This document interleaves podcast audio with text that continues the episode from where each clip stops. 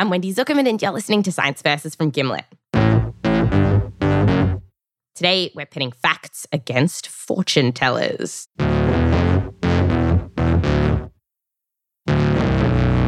I'm here with Blythe Terrell, our editor. Hey, Blythe. Hey, Wendy. So, last week, big pandemic news the World Health Organization declared that COVID is no longer a global emergency anymore. Uh, Mm-hmm. while COVID isn't going anywhere, my friends just had it. Oh, no. Some are calling this a big symbolic step towards the end of the official pandemic. right. And so we thought on the show it was a really good time to go back to this episode that we made a few years ago. Yeah. Okay. So, this is an episode we made before the pandemic, and it's a fictional episode where we pretended that a dangerous virus was spreading. And we scripted it, we hired actors, and actually, we even, Wendy, you might remember, we talked to somebody very special. Yes, Anthony Fauci. The, that Anthony Fauci. uh, he was he was still the, you know, fancy pants at the NIH, talking to presidents. Um, but he had time to talk to us about this fictional pandemic. and then he actually listened to the episode you're about to hear, this this sort of fake world we created, listened to it while we were all just like, what's he gonna think? What's he gonna think? And then he commented and gave us notes. And wait, Wendy, when, so wait, the episode came out when? Remind us. So Fauci listened, and then this episode came out in October of 2019. And then two months later, reports started coming out of Wuhan about a weird pneumonia, the, which Mm. would obviously then become the real pandemic. So, what we want to do now is play the episode for you in its entirety, which involves this interview with Fauci and then this fictional episode that we come back to Fauci and he'll tell us how we did. And and Blythe and I are gonna now listen um, in the studio, and neither of us have listened for a really long time. Um, definitely not Mhm. since the actual pandemic happened. I'm a little. I'm yeah. It's, I think it's. I think it's gonna be tough. I think it's gonna be tough. Are you nervous? Yeah, yeah. And I want, and I think um, our audience, whoever had a particularly tough pandemic, um, I do, I do want people to take care while they're listening to this. Yeah, it gets intense. It does. It does. Okay. All right. So um, let's let's go back to simpler times, October 2019. Old Town Road from Lil Nas X was Yes. still playing over and As it over. should have As it should have been. And then we dropped this episode. Here at Science Versus, we love a pandemic disaster movie as much as the next person. Life as we know it will come to an end in 90 days. Every single person that you or I has ever known is dead. You got 19 dead, you got hundreds more infected, and it's spreading like a brush fire. You got to isolate the sick, and I mean really isolate them. We're doing that, Sam. No, we're not doing it. Watching these films, you get the idea that if there was a pandemic, basically all of humanity would be destroyed. You know, all that would be left is Will Smith and his dog. No, let's go. But what would it really be like? To find out, we called up the guy. You know, I'm one of the people. I, you know, I wouldn't say the guy. This humble fella is Dr. Anthony Fauci. He's the head of the National Institute of Allergy and Infectious Diseases. And despite this organization's tame name, it's Anthony's job to directly advise presidents about scary diseases threatening the US. Anthony has been in this field for so long that he's advised six presidents. Do you have a favorite? No, they're different. That I can say, but I don't play favorites. Anthony has talked to presidents about HIV, Zika, Ebola. So I asked him, of all the diseases out there, which one is most likely to turn into a pandemic? Well, influenza overwhelmingly is the most likely. The flu? That's the scariest? I mean, when we look at what's happening with Ebola, it looks, it feels much scarier than the flu. Well, yes, I mean Ebola appears to be much scarier than the flu because it has a very high mortality. but it is much less easy to transmit from one person to another. So, for example, you can't get Ebola unless you come into contact with the bodily fluids of someone who's infected, say their blood. But with the flu, you can get infected from someone just breathing next to you. Now, there are lots of different strains or versions of the flu out there. The CDC actually has a hit list of the most dangerous, and at the top of that list is a flu virus called H7N9. It's been circulating in China for around five years. And H7N9 is scary because it's killing about 40% of the people who are infected. That's more than 200 times more deadly than the typical flu. But you've probably never heard of H7N9 for one very simple reason. It's a chicken virus that easily goes from chicken to chicken. It occasionally jumps from a chicken to a human. Right now, it doesn't spread easily from human to human. But viruses do mutate all the time. So we wanted to know what would happen if a virus like H7N9 did evolve so that it spread easily from person to person. And on today's show, we're going to imagine that happening. We've created a fictional world where this disease has mutated and is spreading fast. To make this episode, we consulted with more than 20 researchers, including scientists at the Institute for Disease Modelling and the CDC. So, what you're about to hear is fictional, fictional world, fictional people, but it's based on real science. Think contagion, but with citations. And your guide to this world is a fictional host called Mindy Tuckerman. Science versus Pandemic starts now.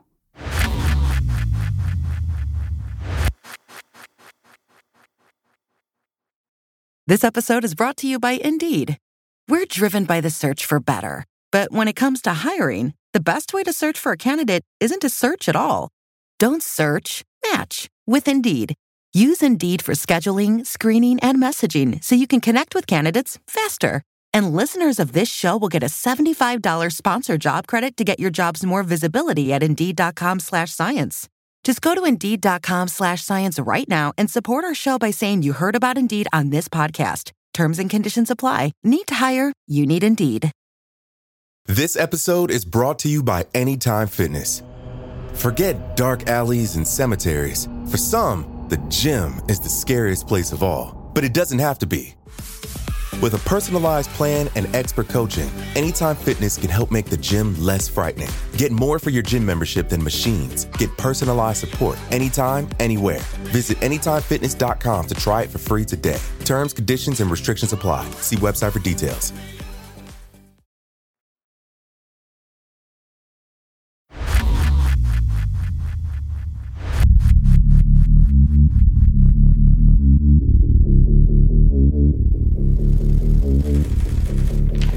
Obviously, the president is very concerned about the recent cases of H7N9 flu in China. The president is monitoring the situation closely and has ordered an active, aggressive, and coordinated response. Hey, I'm Mindy Tuckerman, and you're listening to Facts Versus. What you're hearing is from a White House press conference earlier today. There are some things that it's important for people to understand. Flu viruses are extremely unpredictable and variable. We've just heard that a deadly flu virus circulating in China has mutated. With this new virus, basically no one has immunity. We will keep a close eye on this virus as it progresses. I'll take your questions. Excuse me. Are there any confirmed cases in the U.S.? It's true the president is considering closing the border. The president As far as we know, this flu virus hasn't left China yet, but the way people are talking about this disease, it seems certain it will hit the US soon. To find out what we're dealing with here, I flew to CDC headquarters. And it's my pleasure to welcome you to Atlanta. Scientists here study this new virus in a level 3 biosafety lab. There's double security doors, biosafety jumpsuits, you know, the ones with the mask and respirator. Is it possible for me to get closer? No. And what I'm seeing are a lot of ferrets. What's that one's name? Uh, we don't really give them names. It's probably like 1287. That's Dr. Rosie Morales, the head of the Influenza Division laboratories at CDC. She told me that the CDC uses ferrets to study how quickly this new virus will spread. And why use ferrets? When they get the flu, their symptoms are similar to ours sneezing, mucus buildup, lack of appetite, fatigue. Season five of The Good Wife. I guess. Point is, we use them to help map how contagious this new virus is. A researcher is sticking the virus up one of the ferret's noses. To keep track of the ferrets, I'll call this one Will Ferret. So tomorrow we're going to put that infected ferret. Will Ferret? In a cage next to a healthy ferret. They'll be divided by some mesh to stop them from touching each other, and then we'll wait and see if the healthy ferret gets sick. We should call the healthy guy Ferret Bueller. You know, because he might get a sick day off. Dr. Morales and her team do this to a bunch of ferrets at once. It's not just Will and Ferris. A couple of days later, I come back to the lab to check on them. They don't look good. How many ferrets got sick? More than we were expecting, and three out of eight are dead. this virus is highly contagious. We test a lot of flu viruses every week, and this one sticks out.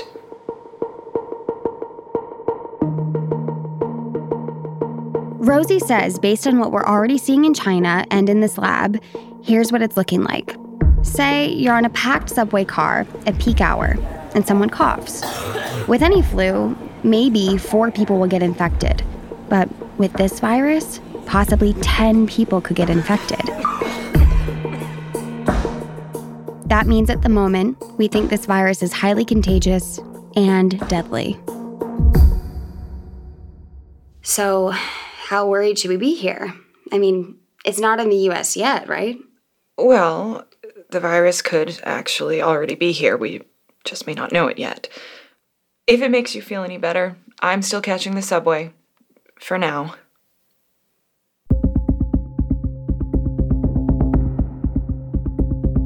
Two months since flu virus mutation. Worldwide death toll over 1 million. Hey, I'm Mindy Tuckerman. You're listening to Facts Versus. It's been two months since we first started talking about the killer flu. Over a million are dead worldwide. In New York, I've noticed that people are stocking up on food, avoiding the subway. But I really want to know what's happening in the hospitals. So I'm headed to St. Mary's in Manhattan to see how they're coping. Hi. Excuse me, Dr. Ragus? Hey, put on a face mask, wash your hands, and don't touch anything. Follow me. This is Dr. Emily Ragus. She's an ER doctor, and she saw some of the first cases of H7N9 in New York. We're in here. We ducked into Emily's office, and she told me the mortality rate of the flu is dropping.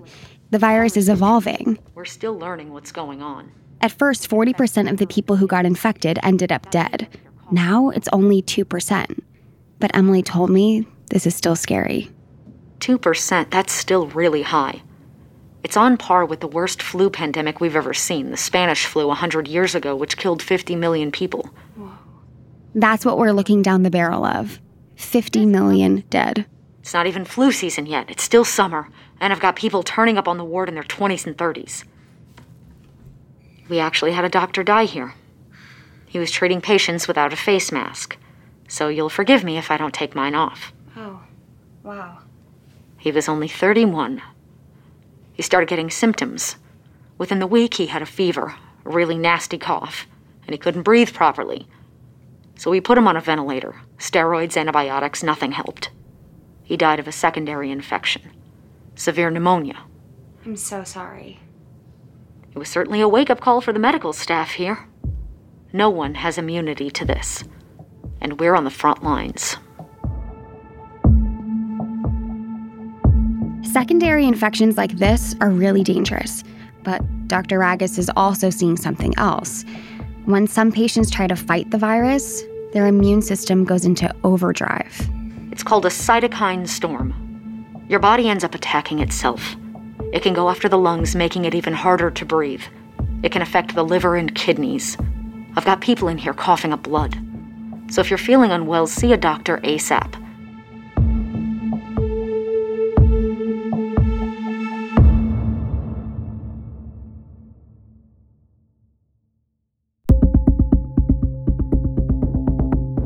Three months since flu virus mutation, worldwide death toll 10 million. Hey, this is Mindy Tuckerman. A couple of weeks ago, the US took a big step to stop the spread of the killer flu. They closed the borders.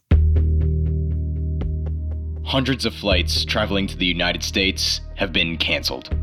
It was a controversial move at the time, but since then, the number of new flu cases has dropped.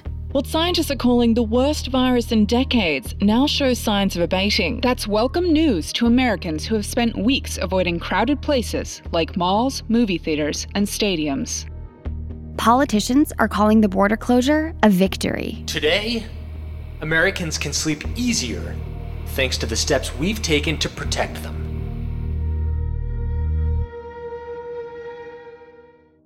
To find out when this will end, I went to speak with Dr. John Uzdiansky. He's an epidemiologist from the University of Brooklyn, who is, quite conveniently, my downstairs neighbor. Knock, knock.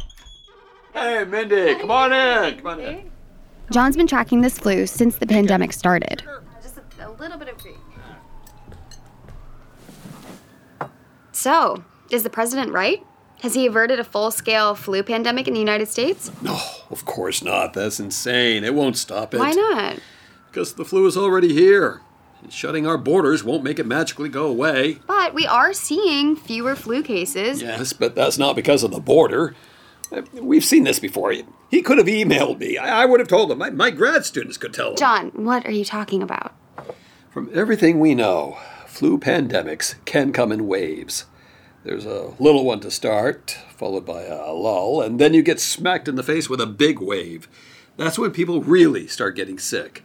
Some scientists call the first smaller round of sickness the Herald wave. The Herald wave? Yes. So, in 2009, the swine flu hit America. There was this outbreak in the spring, and then poof, the virus seemed to drop off. Until just a few months later, flu season picked up when it got colder, and there was this explosion of new cases. So you're telling me this thing isn't over? No, far from it. Despite what the president says, I think there's a very good chance that this thing is going to come back in the next few months. It's just a matter of time. John told me that when it starts to get colder and everyone is stuck inside, it's much easier for the flu to spread. And to make things worse, John told me a vaccine isn't coming anytime soon. To make a new vaccine, we're basically stuck in the 40s. Most of the time, we're still making vaccines by growing the virus in chicken eggs, for God's sake. Uh, It's a really inefficient system. It takes time, up to six months or so. But eventually we will have a vaccine? Yeah, yeah, eventually. Yeah, but by then, it's possible we'll have already seen the worst of it.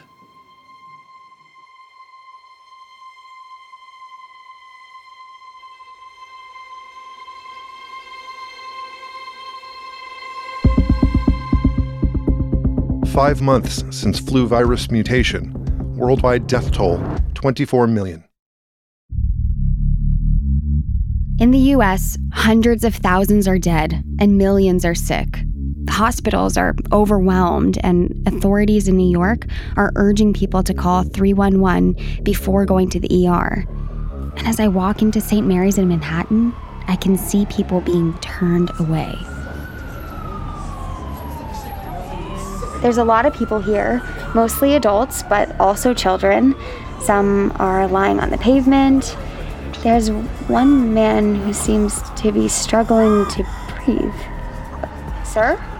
Are you okay? Sir? Oh, hang on. I'll try to find you a doctor. Sorry. Excuse me. Can I just get. Sorry, I'm not trying to cut the line, but I need to find a nurse. Everyone, please stop crowding my station. We'll assist you just as soon as we can. Hi, excuse me. Uh, there's a line here, ma'am. I know, I'm sorry, but there's a man outside on the ground. I don't think he can breathe. Is there someone who can help him? Let, let me see if I can page someone. Thank you. Is he a family member? Oh, no, I don't know him. I'm, I'm actually here to see Dr. Ragus. I have an appointment. Is her sister here? She has immunity, right? Never mind, I, I see her. Next, next patient, please. Hi, Emily. Yes? It's Mindy. We had an interview scheduled. It's full in here. This is only the tip of the iceberg. Most of us haven't been home in days. Sorry, what were you doing here? You were going to give me an update on the flu situation? Right, um, look, this isn't a good time. Of course, of course. I totally understand.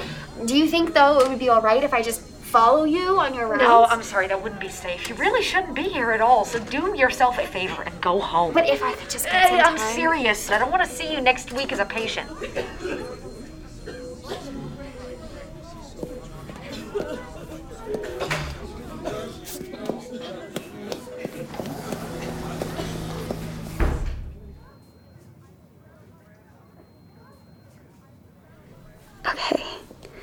I've just snuck into the intensive care ward. No one seems to have noticed. All the doors to the ward are shut, but I can see through some of the windows. All the rooms are full. There seem to be a lot of people connected to ventilators. Most of the patients I can see don't look so good. Their skin is pale. Some of them look a bit blue. There's so many people. But I haven't seen any doctors or nurses yet. It's weird. What do you mean you don't have a ventilator for her? Ma'am, but all our ventilators aren't in use at the moment. So take one from someone else. She's 15. Ma'am, I'm sorry. Your daughter is not a good candidate. Her organs are failing. Ma'am, sit down. I Don't ma'am me! I will rip one out of someone else if I have to! Ma'am, I know this is a painful situation, but I need you to stay. No! No! No! Ma'am, if you don't control yourself, I will have to call security. Fuck security! And fuck this hospital! And fuck you!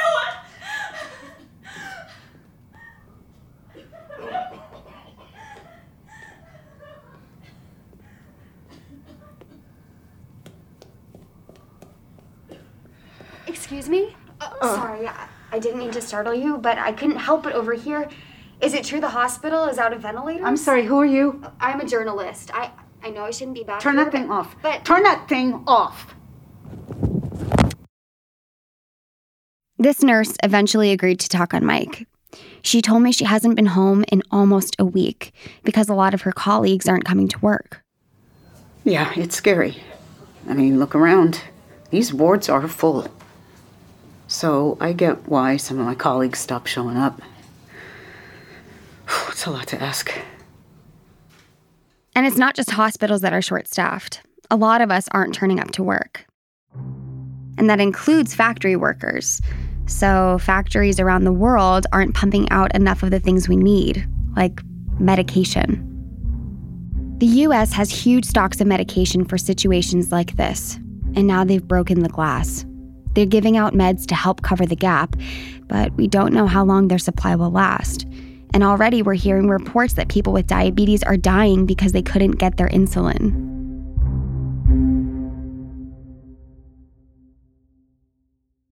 This episode is brought to you by Indeed. We're driven by the search for better. But when it comes to hiring, the best way to search for a candidate isn't to search at all. Don't search, match with Indeed. Use Indeed for scheduling, screening, and messaging so you can connect with candidates faster. And listeners of this show will get a $75 sponsor job credit to get your jobs more visibility at Indeed.com slash science. Just go to Indeed.com slash science right now and support our show by saying you heard about Indeed on this podcast. Terms and conditions apply. Need to hire? You need Indeed. This episode is brought to you by Citizen M. Too much tech talk? Not enough pillow talk? Recharge at Citizen M hotels. Sit beer at Canteen M bar, restaurant, and terrace. Chit chat with the hotel team, the friendliest people you'll ever meet. And count Z's in one super soft bed.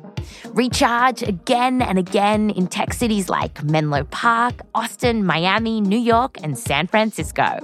Book now at citizenm.com slash sciencevs. This episode is brought to you by Anytime Fitness. Forget dark alleys and cemeteries. For some, the gym is the scariest place of all, but it doesn't have to be. With a personalized plan and expert coaching, Anytime Fitness can help make the gym less frightening. Get more for your gym membership than machines. Get personalized support anytime, anywhere. Visit AnytimeFitness.com to try it for free today. Terms, conditions, and restrictions apply. See website for details. I have a secret. Uh huh. I use Secret Whole Body Deodorant because more than just my armpits stink. Oh, can I use it where my bra rubs under my. Oh, yeah. And what about down there? You know, my. Totally. Four out of five gynecologists would recommend it. So I tried it, and now I get 72 hours of freshness from my pits to my. Ooh, I love that it's a spray. Me too. And it comes in sticks and creams too. Go get your Secret Whole Body Deodorant.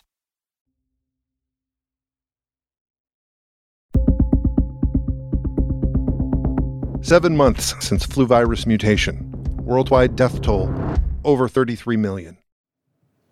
Okay, so this is Mindy Tuckerman. It's been seven months since the flu hit the US. City officials have recommended people work from home if they can. I never thought it would get this bad. Anyway, I was really worried about my neighbor John. He's the epidemiologist we had on the show a few months ago. I hadn't heard him walking around the apartment for a little while, so I, I knocked on the door and, and nothing. So I dialed emergency and um, I recorded the conversation.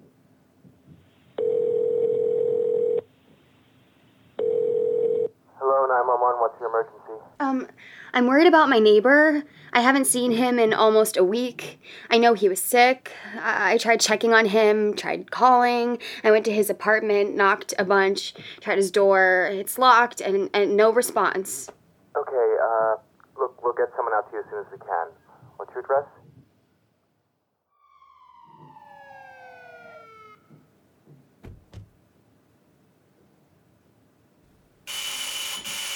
Oh, just a second. Just put my mask on.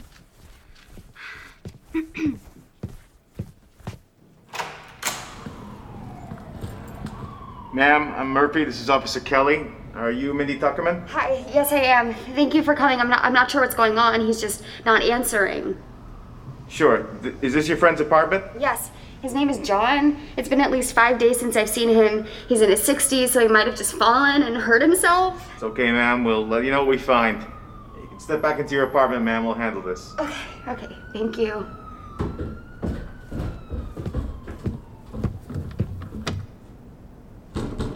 Hello? Emergency services, open up. Hello, sir. Can you answer the door, please? Your neighbor called to check up on you. John. Are we going in? Yep. Okay.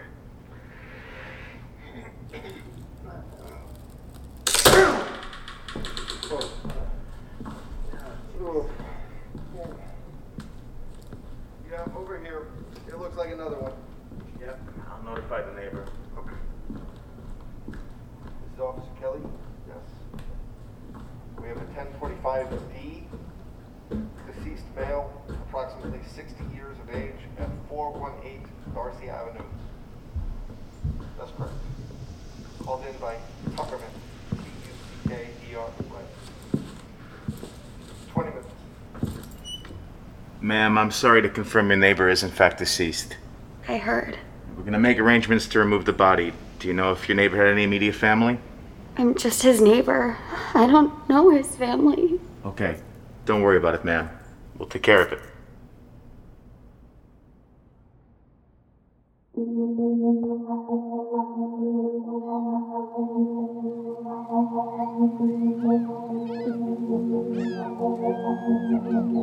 The city couldn't reach John's family, so they ended up taking his body to Hart Island. I can see the island from where I'm standing. It served as a cemetery for all the unclaimed dead of New York for over 100 years. And now John's here, along with thousands of other victims of this flu pandemic, buried in long trenches. It's been months since we first heard about this flu, and more than 35 million dead worldwide. The vaccine is finally here, but for millions of people, it's too late. I've seen so many posts from friends who've lost people. It feels like everyone knows someone.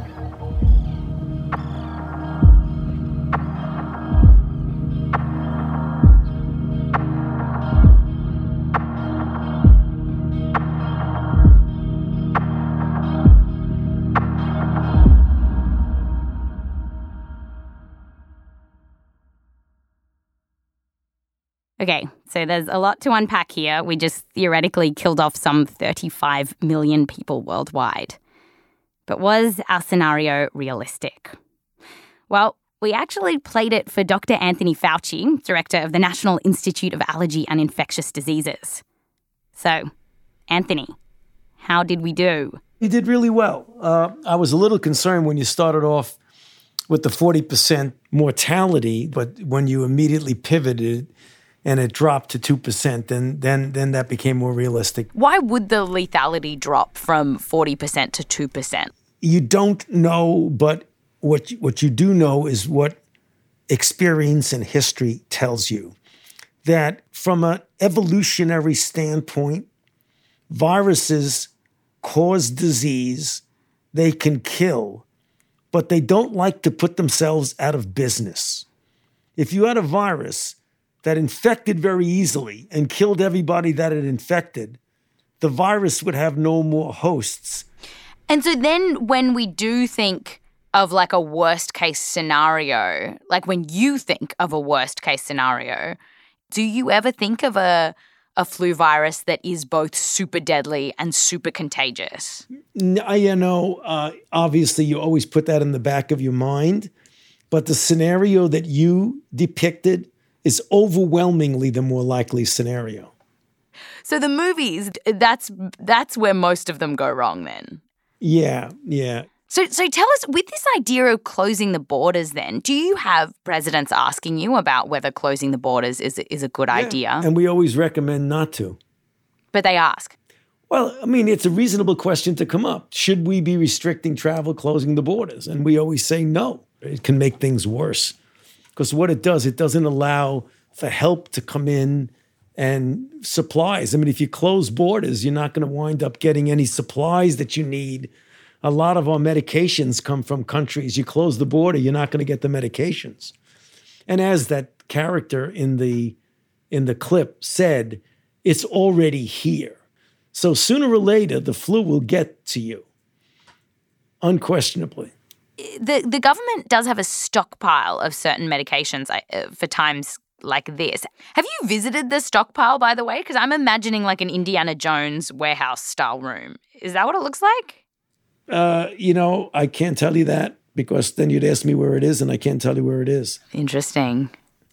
Then you'd have to destroy all record of this conversation. You're right. Do you think hospitals, if we did have a a pandemic with a two percent mortality rate, would hospitals run out of ventilators? yeah, they definitely will. You know, there- there- there's only a certain number of ventilators. I mean, we have stockpiles of ventilators, but when you're talking about a catastrophic pandemic, you, you almost never have enough of them. So that is something that is a problem. So the scene of running out of a respirator is an entirely realistic scene. And in our scenario, it took about six months to get a new vaccine. Right. Is that realistic? That well, unfortunately, it is right now today. If we got hit this moment, we would have to rely predominantly on a vaccine that's made by growing the virus in eggs. That is not the optimal way. So a vaccine really could turn up after the worst of a pandemic. Oh, absolutely. The vaccine that we had available in 2009 was available after the peak of the outbreak in the United States.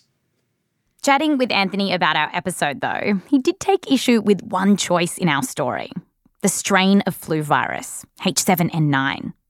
Anthony told us that pandemics in the past have actually come from flu viruses that no one saw coming. I mean, obviously, for the sake of the show, you did a good logical extrapolation from an H7N9 that was smoldering to one that mutated and went to humans. That could happen, and we need to be prepared for it.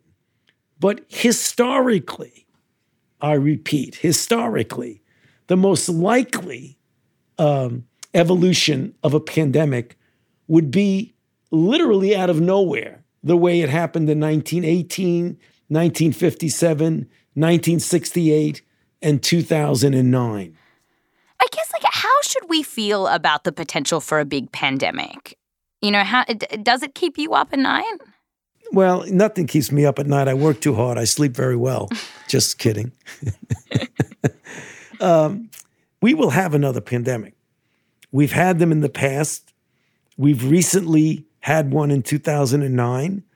We cannot predict when the next pandemic will be, but we can be almost certain that it will occur. Will it occur in the next 10 years? No idea.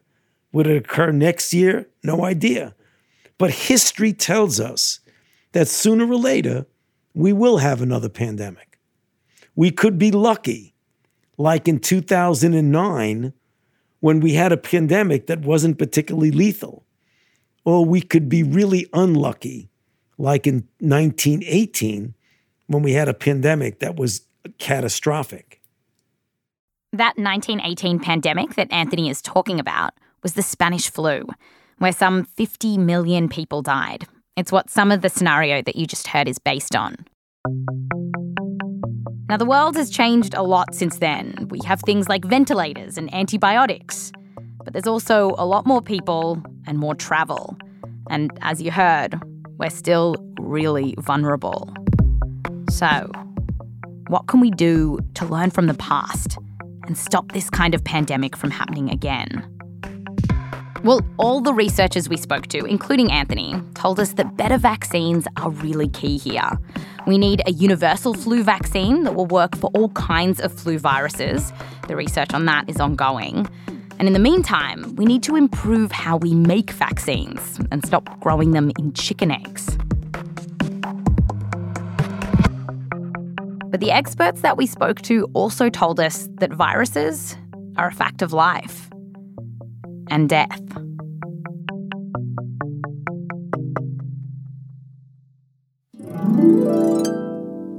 Oh, that that was brutal. Yeah, I I mean, listen, I not not to call you out, but I saw you tearing up a couple times. yeah, I did. Oh. I did. That it's like it hit you when that first doctor yeah went, died, and then the ventilator scene. I know, I know. I mean, I thought I was gonna cry. I thought because there was some moments. It, well, it's not that it. It was like oh, in those early days in New York, Mm. like in March. Um, I remember um, there were just sentences that academics actually told us that we had made up, and I couldn't believe it. That line from the professor that was like, "It's already here. It's already Sorry. here." I remember speaking to a, Yeah. a virologist who was basically that guy, like Mhm. it was who, like the real version of that guy, and I remember him saying that as well. Those exa- basically Those exact words. I remember that too. It, it's already here. I remember that. I, Yeah. yeah. Uh, what, what what about you? What hit you? the um the Hart Island thing? They were burying they were burying folks uh in our episode. Yes. Like there were people who were buried at Hart Island during COVID. Um and I remember when that Yeah. happened during the pandemic, I remember seeing those news stories and that is like what gave me um goosebumps. I was like, oh gosh. I think it's just it's just so sad. Mm-hmm. Um, and it's so sad about how naive we sounded in this episode. Um, that that it was like a, a game that we would make a fictional ep about it. Oh gosh, I'm just gonna blow my nose and then should we, then let's talk science. Let's figure yeah, let's forget this emotional shit. I want to talk about feelings, Wendy. Okay. Um, what did we get right? What did we get wrong? Yeah, and listen, I point of order, I will say, I don't know, wrong, wrong and right is quite it. I think it's what you know. Where did our fictional pandemic line up with COVID, and where did it not? Um, right. Okay. Yes, because I guess in the future we could have a pandemic like the one that we. Wendy, don't say it. Everyone already thinks we're witches. Okay. Okay. so, um, okay, okay. So things that happened in sync that that that happened in this episode and then happened in real life. The virus did come out of China. Yeah. Which we picked for a couple of reasons. One is because there are these models that scientists use to try to predict where the next pandemic could come out of. And they use things like the population of a place and diversity of wildlife, because many of our new viruses come from animals. Mhm. And using these models, they know that China is hotspot, along with other countries. Um, so that's one reason we picked it. Another reason is that H7N9, the flu virus that this whole fictional episode is based on, um, that first emerged in China. Mm. Um, other stuff we were right about medical staff being overwhelmed. Masks is in this episode, that moment where Mindy's opening the door to the police and she's like, I'll just get my mask. Like now it's like, oh, yeah, of course. Yeah. But that was like a, a little creative flair we just added. Like, oh, she's probably going to grab her mask. And I was like, oh, wow, I can't believe that felt so real. Um, the cytokine storm causing a bigger illness, Mhm. uh, the waves of disease, we talked about that. That happened. Um, but now turning to the stuff that did not line up. So, one of the most obvious was that the real pandemic was caused by a coronavirus, whereas we talked about it Mhm. happening with a flu virus, which is what scientists had been expecting. Um, although very prescient that Fauci was like, it comes out of nowhere, it'll come out of nowhere. So, you know, points to Fauci for that one. right. You in this one, Anthony.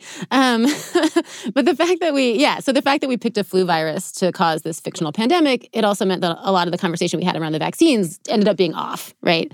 Right, right. Because we make our flu vaccines in chicken eggs, and for the COVID vaccines, like that's not what we did. You know, we use these different tools, including like the mRNA vaccines. Yes, yes, which was a miracle. It was a miracle that we got them as fast as we did. Oh my God. What, within a year or so, people were getting COVID vaccines. It was a science miracle. Right, right. But yes, but either way, in our scenario, it was different. Yeah. And it also felt like in ours, way more people were dying. Mm-hmm.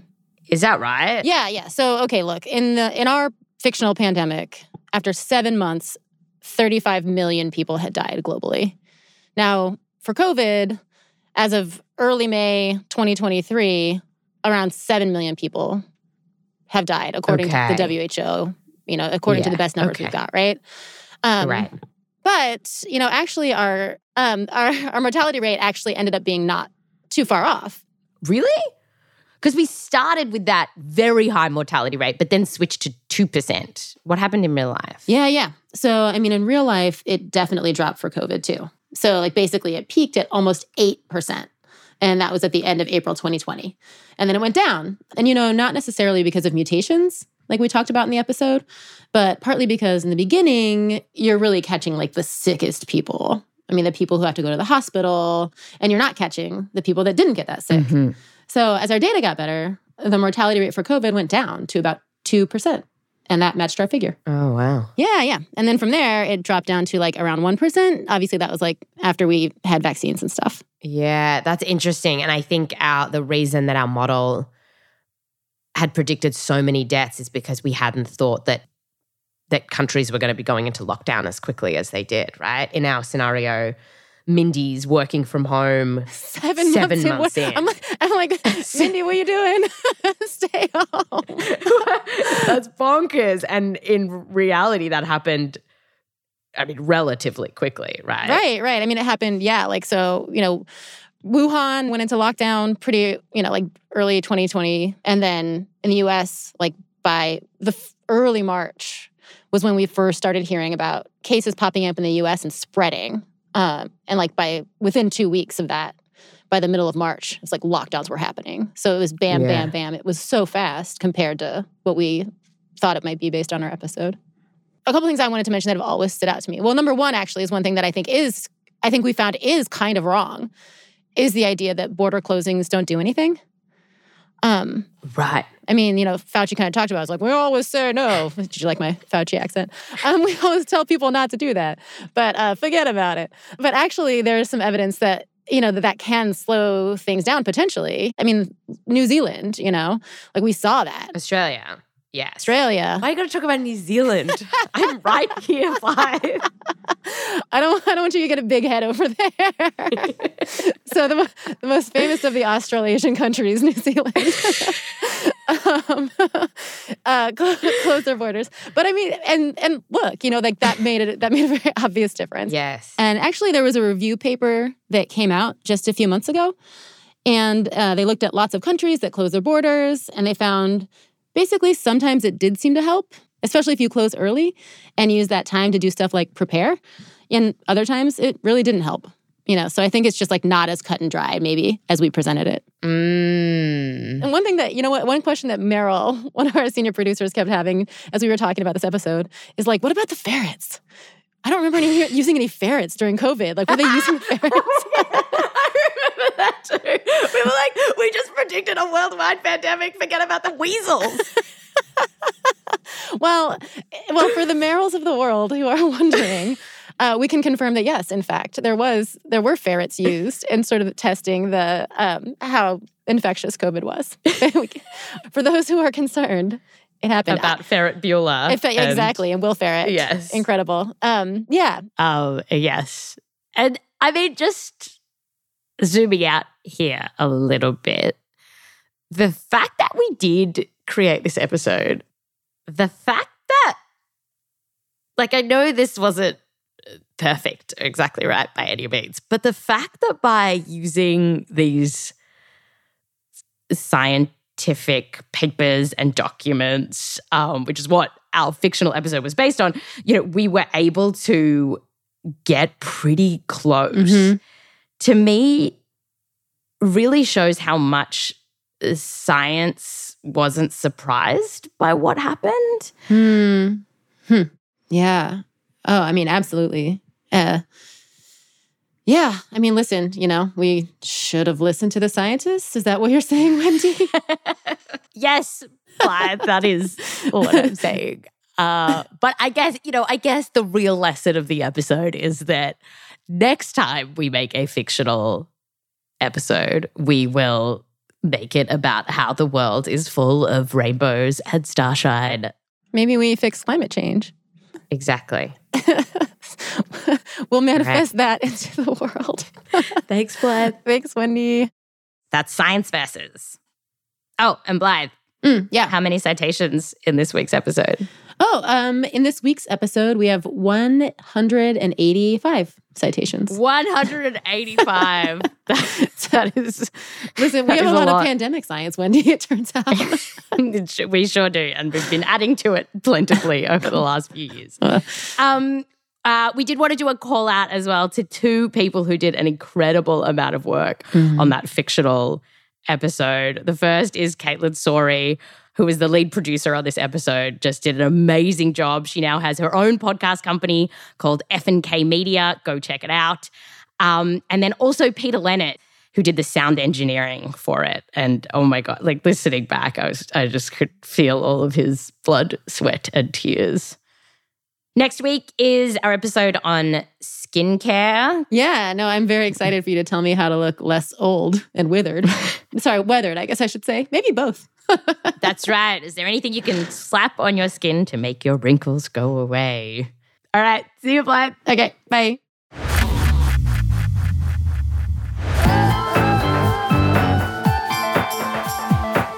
The original pandemic episode was produced by Kaitlyn Sawrey, with help from me, Wendy Zukerman, Michelle Dang, Lexi Krupp, Rose Rimler, and Meryl Horn. It was edited by Caitlin Kenney and Blythe Terrell. Extra writing help from Kevin Christopher Snipes. Fact checking by Diane Kelly. Mix and sound design by Peter Leonard. Music written by Peter Leonard, Bobby Lord, and Marcus Thorne Bagala. This new update was produced by Rose Rimler, fact checked by Erika Akiko Howard, and mixed by Bobby Lord. Thank you to all of the scientists and researchers that we got in touch with to build this episode, including Dr. Eric Toner, Dr. Demetre Daskalakis, Beth Maldin Morgenthau, Dr. Melvin Sanicas, Dr. Mandy Izzo, Dr. Kurt Frey, Professor Michael Osterholm, Dr. Patrick Saunders Hastings, Rosemary Gibson, Thomas Bollyky, Dr. Ashleigh Tuite, Professor Stephen Morse, Dr. Lalitha Sundaram, Professor David N. Fisman, Lynette Brammer, the late Dr. Mohammed Naguib, Dr. Yuelong Shu, Dr. Dan Jernigan, Dr. Kirsty Short, and a special thanks to Bess Davenport at the CDC. A huge thanks to all of our actors. Annabelle Fox played Mindy, as well as the late William Dufris, Alice Cause, Danny Curvone, Robin Miles, Jordan Cobb, Jonathan Woodward, Ian Lowe, and Casey Wortman. Directed by William Dufris, with help from me, Wendy Zukerman, Kaitlyn Sawrey, and Fred Greenhalgh. Recording by Fred Greenhalgh and Peter Leonard. Also, thank you to all the people at Gimlet who performed various drafts during edits, including Chad Chanel, Gabe Lasada, Jasmine Romero, and Emma Daniel.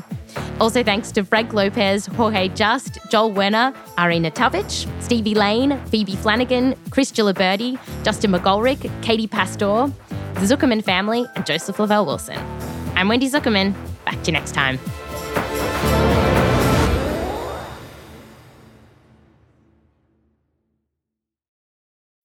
This episode is brought to you by State Farm. You might say all kinds of stuff when things go wrong, but these are the words you really need to remember. Like a good neighbor, State Farm is there. They've got options to fit your unique insurance needs, meaning you can talk to your agent to choose the coverage you need, have coverage options to protect the things you value most, file a claim right on the State Farm mobile app, and even reach a real person when you need to talk to someone. Like a good neighbor, State Farm is there.